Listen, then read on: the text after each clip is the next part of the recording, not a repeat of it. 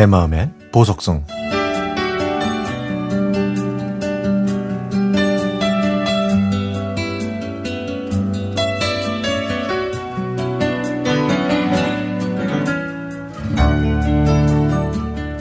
3월 신학기가 되니까 뭉게뭉게 떠오르는 추억이 있네요.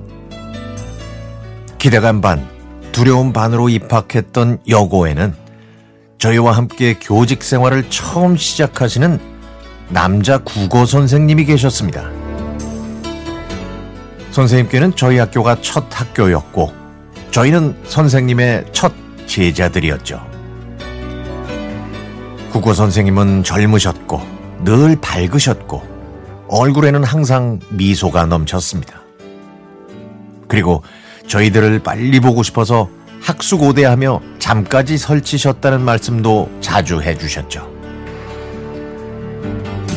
3월의 어느 날 청소 시간에 교실 구석구석을 열심히 청소하고 있는데 국어 선생님께서 다정하게 제 이름을 부르시는 겁니다. 저는 내성적인 성격에 공부도 잘하는 편도 아니었는데 국어 선생님이 제 이름을 기억하신다는 사실에 깜짝 놀랄 수밖에 없었죠. 그때 제 동공이 커진 느낌은 아직도 기억하고 있을 정도입니다. 어? 선생님이 내 이름을 어떻게 알고 계시지? 담임 선생님도 아니고 국어 시간에만 들어오시는 교과 선생님이 소극적이고 튀지 않았던 저를 기억하시는 게 신기했고 심지어 영광스러운 기분까지 들었죠. 그리고 얼마 후에 알았습니다. 국어 선생님께서는 자신이 지도하는 모든 아이들의 이름을 외우기 위해 노력하고 계셨다는 걸요. 저희들과 빨리 만나고 싶어서 하루하루를 손꼽아 기다리셨다는 말씀은 빈말이 아니었던 거죠. 국어 선생님께서는 학생들의 이름을 불러준다는 의미를 알고 계셨던 것 같습니다. 그 짧은 호명이 갖는 그 이상의 가치를요.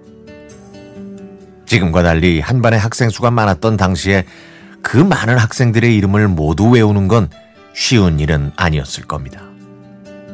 그런데도 국어 선생님께서는 한 명한 한 명의 얼굴과 이름 특징을 기억해 주셨죠.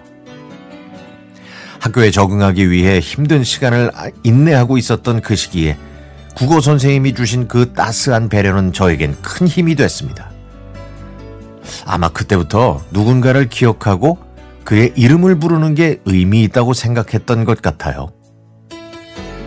그래서 저도 선생님처럼 이름을 잘 기억하고 불러주는 사람이 되려고 지금도 노력하고 있습니다.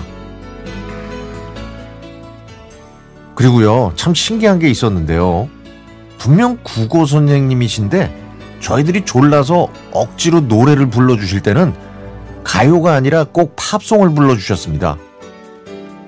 그땐 몰랐는데 돌이켜 생각해보니까 이제는 이해해야 할 것 같네요.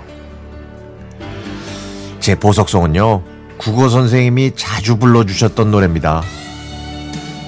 좋은 목소리로 이 곡을 멋지게 불러주셨던 국어 선생님의 모습이 아직도 제 눈가에 선하네요. 젊으셨던 선생님도 이제는 연세가 드셨겠죠. 어디 계시든 무슨 일을 하시든 항상 건강하시고 평안하셨으면 좋겠습니다.